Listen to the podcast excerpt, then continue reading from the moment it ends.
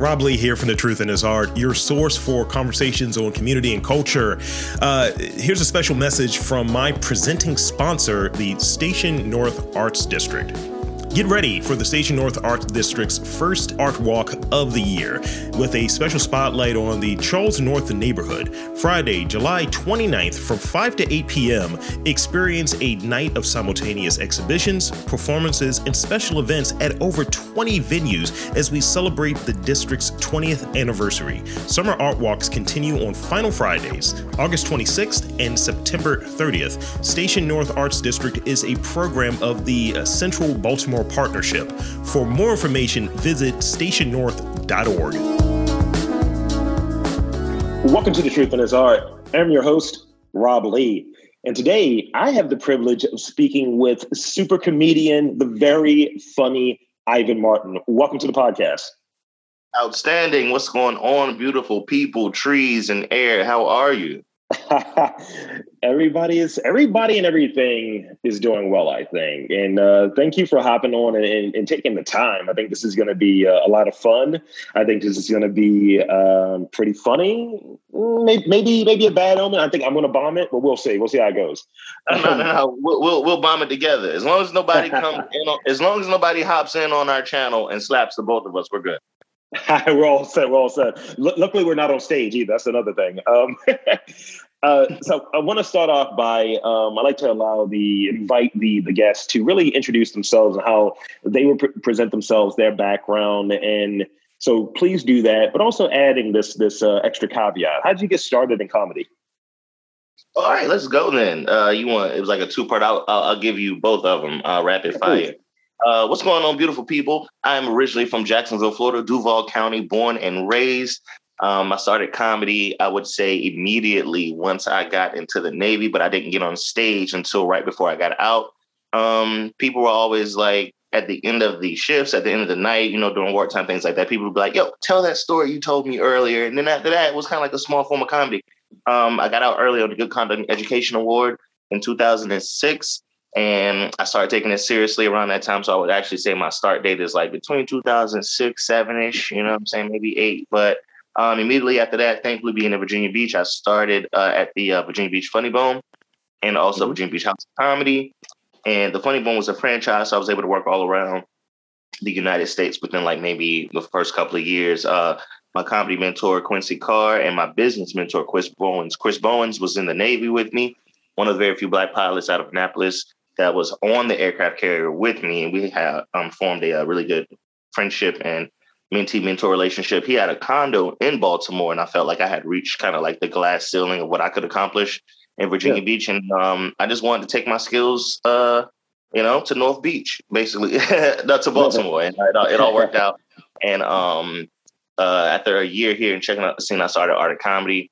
2017, Art of Comedy. Uh, well, well, Art of Comedy started before 2017, but in 2017, Art of Comedy rolled over into the Baltimore Comedy Festival, and the Baltimore Comedy Festival was based off the same thing that the Art of Comedy concept, the Art of Comedy Showcase, was based off of, which was basically diversity. Um, mm-hmm. I felt like when I first came to the city, it was very segregated. For it to be sure. such a melting pot of different cultures, you got Greek Town, you got this area here, and then after that, the city is uh, over half the city populated with uh, black people. And I was just like, man, it's crazy how segregated I see event spaces, how segregated I see, you know, performances, things of that sort. So all the art comedy showcases were non-comedians and it would be a black comedian, white comedian, gay comedian, female comedian, you know, like a avatar. Like the goal was based off of diversity.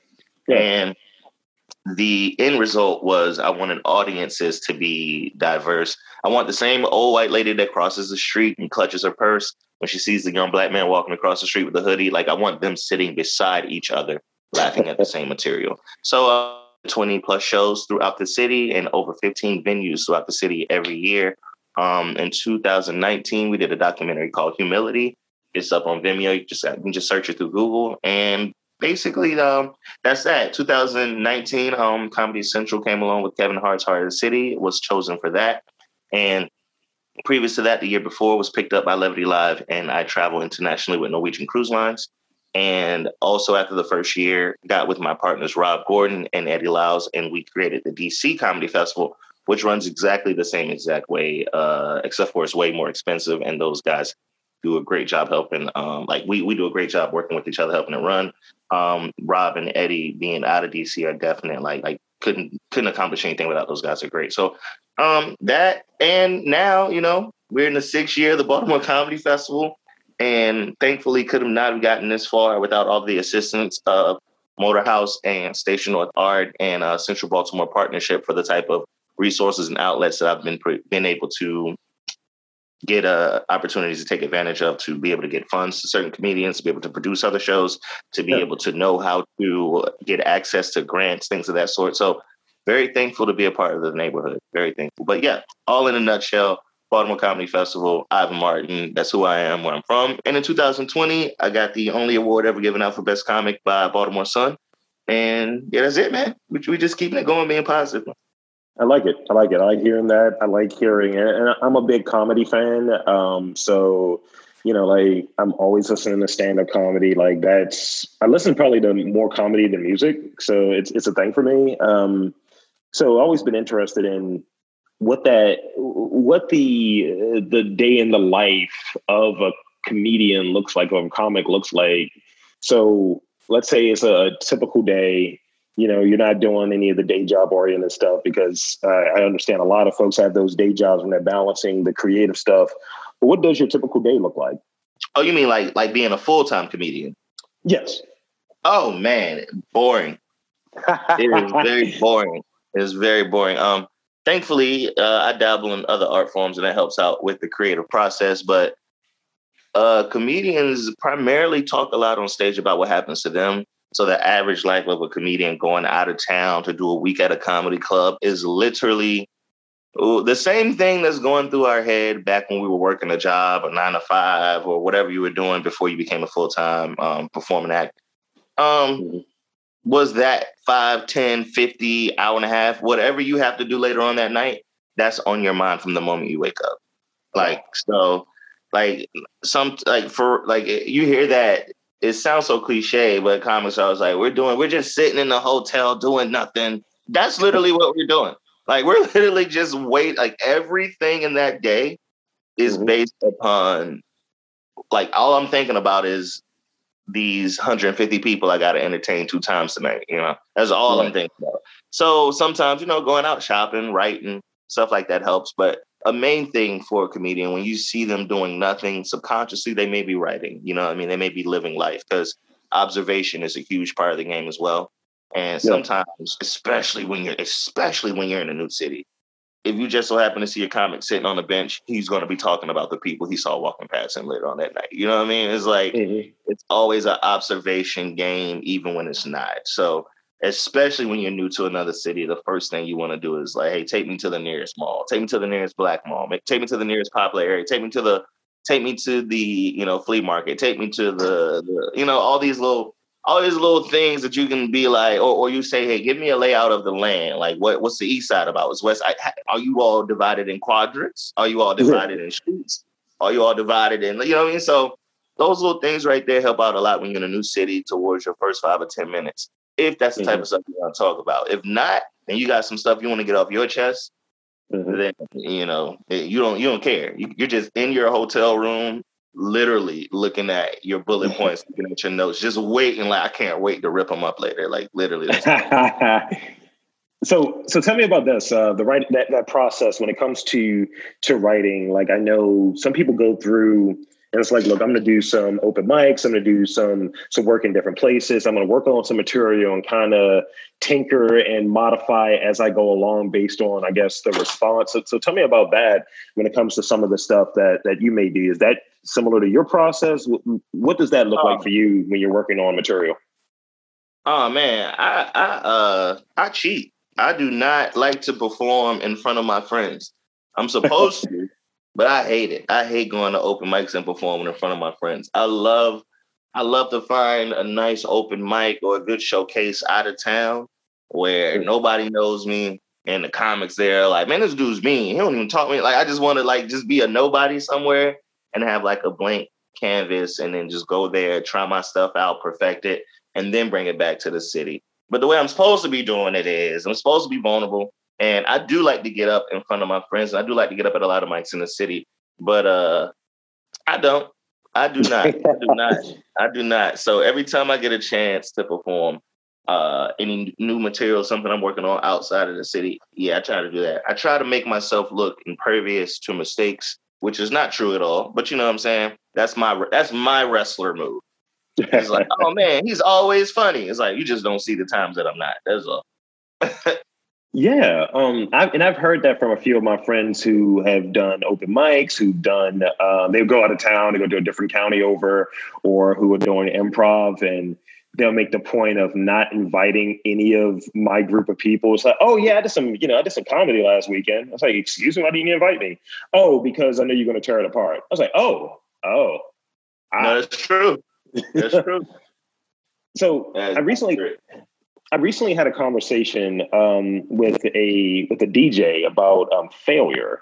So it does bombing as a comedian really help you become a better comedian? That that exposure, um, and if that is true, could you tell me about a time where you bombed really badly, and maybe it was something that that helped you for that next show or that next series of shows? Yeah, uh, one time it was Don DC Curry, and um, Virginia House of Comedy. I was uh opening up, and it was two shows. And the first show, I just did not do well, and I never forget. Like the guy, like the the the manager Rob came to me and was like, "Man, you got to get him, man." And I was like, "What in the hell does get him mean?" I'm trying my joke. he was like, "No, you just got to get him. You got to just get him. You know, you just got to just go out there." And you know, the audience was um a way older demographic and the type of material that uh, DC talks about has a lot to do with um, I'm sorry, yeah, Don DC Curry, a lot not not yeah, a lot of material that uh, he had to talk about was based upon, you know, his sex life and being older, plus 50, stuff like that. Mm-hmm. So I went out there the second show and I literally like just talked about a lot of stuff I don't know nothing about. And you know, I killed did did great, killed, but it didn't feel good to me. So in a certain way, like that bomb felt worse than a real like if I know that I'm doing if I know I'm performing for you and I'm not mm-hmm. doing material that I like like like I'm trying I've crossed the threshold of being myself. And you know, we all make that mistake as a young comic to persuade the audience. For me as a young black man, like that is almost equivalent to cooning. So mm. I in myself immediately afterwards was like, you know, I gotta find a place in this stand up realm that I feel comfortable standing in and falling in. And it mm. kind of helped me find my voice. And then the rest of the week, I mean, I just had no problems. Like it was almost like it was almost like that that age old story of Bernie Mac coming out being like, I ain't scared of you, mother. You know what I mean? It really yeah. he was really trying to say, you know, you're gonna get me. And mm-hmm. if you end up not liking it, then you don't like it. But I'm not gonna let you persuade me out of my style, my joke, my way. And you know that that was a lesson that really stands out upon mistakes being made on stage, like as far as bombs and things like that.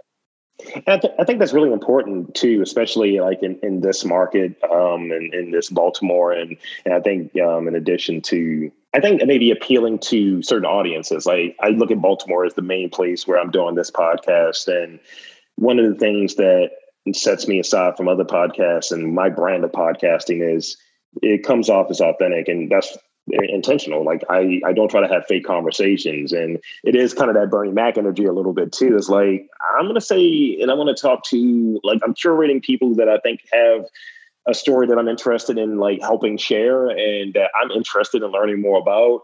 And it's not like who's got clout, who's doing this, who's doing that, and those things ring true and come through in the interviews. They're baked in. Um, mm-hmm. So yeah, I mean that that resonates with people, and people want to endorse that and be evangelists for it. But if you come off as fake, it's like, oh no, like you may put it this way: you may see me at Motor House, you may see me at different places in the city, and say, oh, Rob is actually really here. Oh, he's a real dude. I know him. I see him personally, so I trust that if he's talking with this person or he's working with this person, there's some validity, there's some to put a pun and put a point on it, there's some truth in what he's doing. And I think the same exactly. thing applies for like comedians, what have you. It's like you got to get on stage, you got to be vulnerable, you got to be you. so that that brings me to this next question that I have. Um, it's like I read that your approach to comedy has been described as realistically clever and honest. So where does the real Ivan and the uh, uh, off the on stage Ivan and the real Ivan kind of differ and kind of separate? Because there has to be a, a a ten version of it, and then like a more subdued person. Yeah. Oh man. Whenever money's involved. That's nice. Honestly, um, whenever How do they differ? Yeah. whenever money or a creative project, all right, this is the best way. This is the best way I can say. it. Um, producer Ivan is totally different from performance Ivan. Performance Ivan is way more concerned about um, vibe, mood, uh, energy, attitude throughout the day, uh, methodology of execution, all those things, but on a very fun level. Mhm. Performance Ivan is concerned about all the, I mean, producer Ivan is concerned about all of those same things, but I have to obtain it from someone. Mm. So usually producer Ivan is trying to get someone to be in a certain mindset or get someone to arrive somewhere on time or get someone to do something or get a venue to operate at a certain capacity or get an audience to be open-minded enough to certain material you know i mean things like that so it's like pr- production ivan is is focused on something totally different than than performance ivan you know so that's the best way i can say it as far as personality versus comedy uh a, a few years ago back when i was working i made it my intention to because I re- I saw myself and a bunch of friends of mine. I think this is a mistake that we all make as uh, young adults. But I saw myself and a few friends of mine contingent upon the space and locations we were. Mhm. It would have a lot to do with. Uh, and, and we never it never happened together. I would just see this in myself and see other people was doing it. It was almost like contingent upon where I was that was my conversation. Not necessarily code switching, but if you want to say in a way. Yeah. So I got to a space where I wanted stage Ivan to be accepted everywhere. I wanted uh, uh, nine to five office analyst Ivan to be accepted everywhere. I wanted education instructor Ivan to be accepted everywhere, and I wanted mental spiritual Ivan to be accepted everywhere. So very easily, and we all do this. I mean, we we've all done this subconsciously, but uh, subconsciously, but very easily, you can get to that space. And I just made it my objective to not do that. So there is no like the same Ivan you're going to get in a business meeting is the same exact Ivan you're going to get on stage. Did it take time to figure out boundaries? Yes. Have I made mistakes? Yes. But uh, thankfully, I made those mistakes as a very young man in very safe environments. So, you know. No, I dig that, and there there's some validity there where, or some overlap there where, you know, because you're in a community, you're you're accessible, you're around, and you know, people like, man, hell yeah, man, you know, I saw that joke, man, I really get it, and, and you feel like it may be more of a connection than there actually was there. It's like, nah, I'm a real dude. Like, what are you, what, what are we doing right now? And Yeah. You know, they take that kind of persona, or if you look at like the catalog of interviews, I have almost 300 interviews sitting there, and you have like years of doing your your work or what have you, and people may have gone to multiple shows and seeing all of your stuff, and it thinks it gives them a sense of who you might be um, as as an individual. And sometimes being able to have that conversation of there there is a line, and if you're on stage and you're performing, or if you're doing a, a, podcast, you're doing a live thing, it's definitely a performance component to it that is baked into who you are as an individual, but it's you're not always on. You're not in that that that space all the time. Exactly. Yeah. You hitting it. T- tell me tell me about um gentleman comedy. I, I read that that was a phrase attached to you. Is is that true? Could you describe what it is? And you know, if I and, and I got a part B to it, but I want to make sure that's true before I even go further into it. Primarily, that is in reference to uh, my cruise ship performance. Okay. And cruise ship performance was primarily based upon uh, family. And it talks Okay. a lot about being raised and having four older sisters, and um, I have like I have tons of nieces, and um, I spend a lot of time. I have a lot of uh, stories about spending time with my grandmother coming up, mm-hmm. and mm-hmm. stories about me going to college with my mother. Like I remember being four years old in Edward Waters College, like in college with my mother. You know what I mean? So all of that raised me up to being a prideful young man, and I like to say I'm a gentleman. So all of that is based upon that. Now you catch okay. me in Baltimore on a Wednesday night, then who knows what may come up and that's what I was thinking. I was like, huh, this seems like it's less than blue comedy. So I, I would imagine that was a, a conscious decision when you're you're you're this is this is the type of setup that I'm doing. It's knowing your audience, right? Yeah, hundred percent. Mm. Uh, so let's see how how speak a little bit more on the experience in, in, in working at Motorhouse within the Station North Arts District, and perhaps how being around artists, being in that environment has maybe helped you with material, maybe helped you with things that you observe. And you're like, you know what, that's a funny that's a funny thing right there because it's it's a weird area. You know, like Station North has oh, all. Yeah it has a lot of different people, some that are Baltimore bred, some that are just coming through and just hanging out. You're able to see a lot in a concentrated short period of time.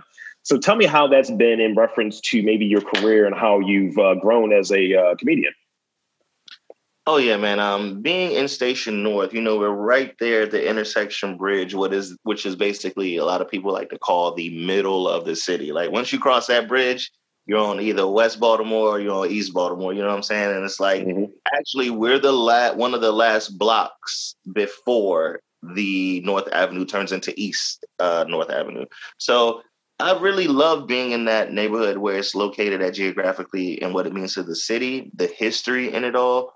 Mm-hmm. Um, I can honestly say um, North Avenue, man, like one of my favorite not to go too deep, but like the joke that I pride my that it opened up with on Comedy Central happened on North Avenue, and it's like, you ever bought crack by accident? Like all of these things, like I would have never had that experience if it wasn't um, for you know North Avenue. And um, I was just talking about that to somebody. Like I guess you know, being as it is, that's the charm of it all in the city. Um, there's such a there's such a racial, economic, and you know, unfortunately, negative um, outlook on the history of the city. However, the city has a lot of history when it comes down to America's birthright and the things that actually helped us get where we are as Americans. So there's a huge, to me, like paradox, oxymoron, or like contradiction when it comes down to the history of the city. But I love that aspect in the sense that you know Bolton Street, known being known as one of the most his one of the most nice historic white neighborhoods in the area. However, historically was one of the first streets in the United States to implement segregation because a black lawyer moved over from Utah Street over to Bolton Street. You know, and like like people in other cities like Detroit and Mississippi and all that, like the person that writ up that legis- legislation, they took that jargon and regurgitated it in other areas. Like the history in this area like helps a lot towards me being able to tell stories and and get philosophical or get clever on stage. So being in Station North, living at like making mistakes that I've made in the city when I was like, hey, you know, I'm about to get serious about my comedy career. I'm gonna sell mm-hmm. my car. I'm gonna quit my job. I'm gonna save some money, and I'm gonna move in the places most most most most transit for for like me to be able to travel. So I'm gonna move in a neighborhood in the middle of the city near a hmm. light rail and a subway. And not knowing nothing, like I literally moved to Penn North, like like literally. So it was just like, and like that's where I started my comedy career. Like I've done stand up shows outside of the Penn North subway station. Like so, like me and Abe, like North Avenue and what Station North means as far as creativity wise, like hand in hand, would not be able to tell the stories that I tell without it. You know. Yeah, that, and thank you for sharing that. That's that's big, and I think I get a lot of energy from you know Station North kind of being in there. I do this podcast a lot from Big Improv, so right there in a space that's known for comedy, in a space that is in the middle of that creative, that arts hub, and been there for years at this point. And um, yeah, it's it's really big just to be around that creative energy and you just see different things. You're you're you can encounter different people, and it's Mm-hmm. great for networking and and just kind of being around the, the, the people that are doing the good stuff or what have you. You can always trade notes and you can learn something very very easily. Uh, so before I got one last question before I get to these rapid fire questions for you, and and this actually might be a pre rapid fire question, but um, describe the types of laughs that you're looking for. Are you looking for those chuckles, those chortles, those guffaws? What are the type of laughs that you're looking for? Because uh, you touched on it earlier, you can have the uh, the old lady that's holding the purse, you know, and uh, the hood dude that may be walking, and it's like they're having the they're sharing a laugh together at one of your shows. That's what you're trying to bring together. So, what type of laughs are you looking for? What are the ones that really say, "Yeah, I feel alive on stage right now"? I really have like two, like three rhythms.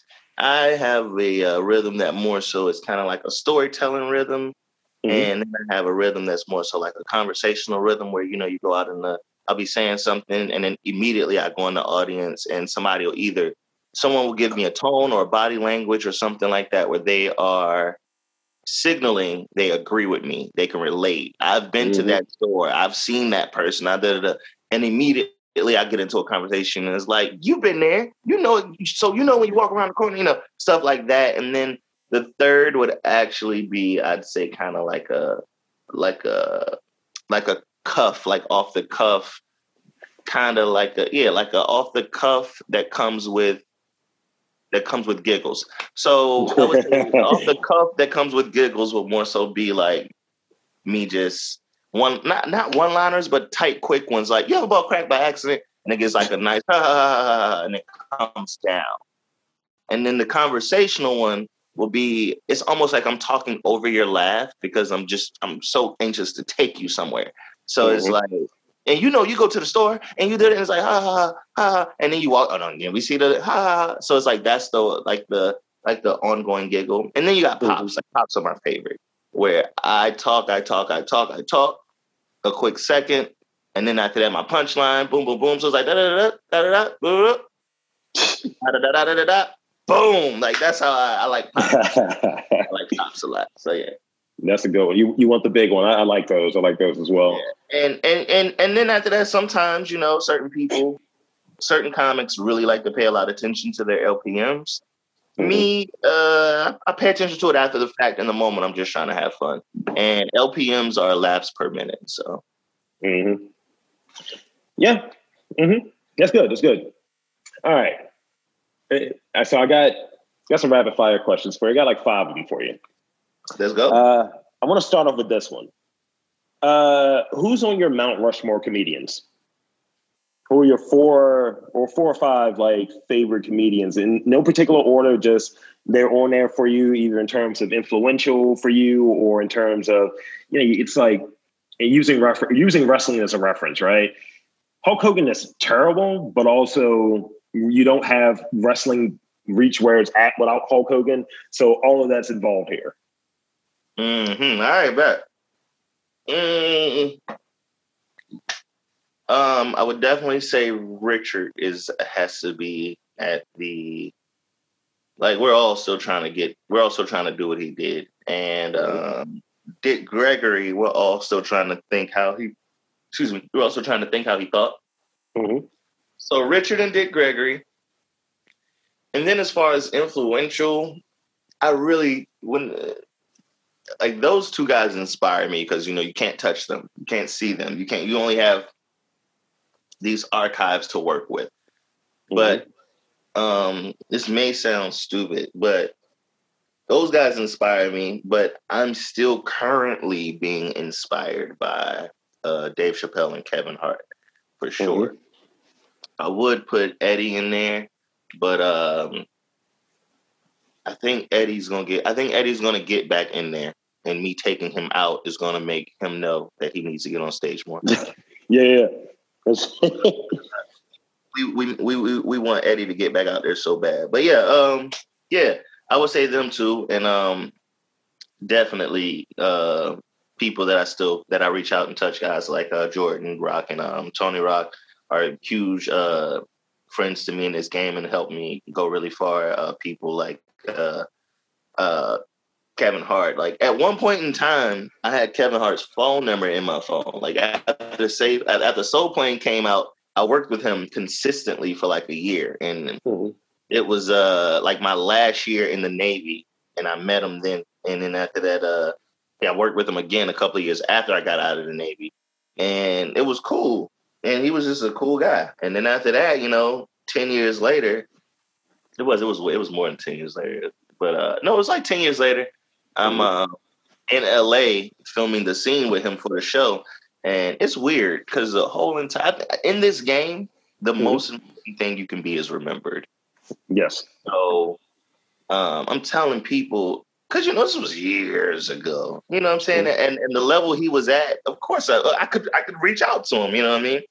But since then, you know, he's blown up. You know what I'm saying? So I was telling people like on our way there, I'm telling my other cohorts, I'm like, yo, I I know Kevin. I've met Kevin. And everybody's like, everybody's like, yeah, okay, whatever. I know Kevin too, whatever. I'm like, no, no, seriously, no, seriously, y'all. I know him. And it was like, yeah, whatever. So he he walks on set. We're about to film um, the scene and the shots and everything. And he walks on. He's changing his shirt, and he looks over at me, and mm-hmm. he just just stops, walks over, daps me up, and whispers in my ear. He goes, "Long time no see, baby." I was like, "Yeah, yeah." And then like a like a geek during like cutscenes, that wasn't enough for me. That wasn't enough for me during cutscene because everybody still did not know that I knew Kevin. He whispered that to me. Everybody's like, "Why would Kevin go there?" Whatever. Anyway, so next thing you know, like they're like, "Cut," so they reposition and stuff or whatever. And I go, Cat, seriously, bro. You remember me, man? And then he goes, he goes, he was like, he looked at me with a sigh. He was like, yeah, yeah, man. And he just started talking. It was just, that was crazy to me. So, you know. That's great. That, and um, when I met Dave Chappelle, kind of like the same thing. Um, did a short spot, just a couple minutes in front of him, brought him on stage. And it was when he was trying to do something with, uh, he was assisting Ben Jealous in his run. And mm-hmm. afterwards, he comes up stage, he walks past me, daps me up, and he's like, humble young man, and rumble. I was, was like, all right, fires me. So it's, it's great to be able to have those moments. Absolutely. Um, okay, this one. How how long on average does it take for you to respond to a text? It depends upon if money's involved. if okay. money is not in if money is not involved, then I respond to you when I'm using the bathroom. That's funny. Uh, what was one of your nicknames when you were younger? Oh, the only one, Pooh. People, I still get called that. Still to this day, Pooh. P O O H. My grandmother gave me that name. Said uh, I was always getting inish. nice. Uh, what are three things next to your bed? Uh, a microphone, pink oil moisturizer, and water. And lastly, in your experience, what is the best name of a comedy club you've performed at? Oh, I want to say, let me think of another one before I say this one. Yeah, it would have to be headliners. Headliners. That's a good one. That's a good name.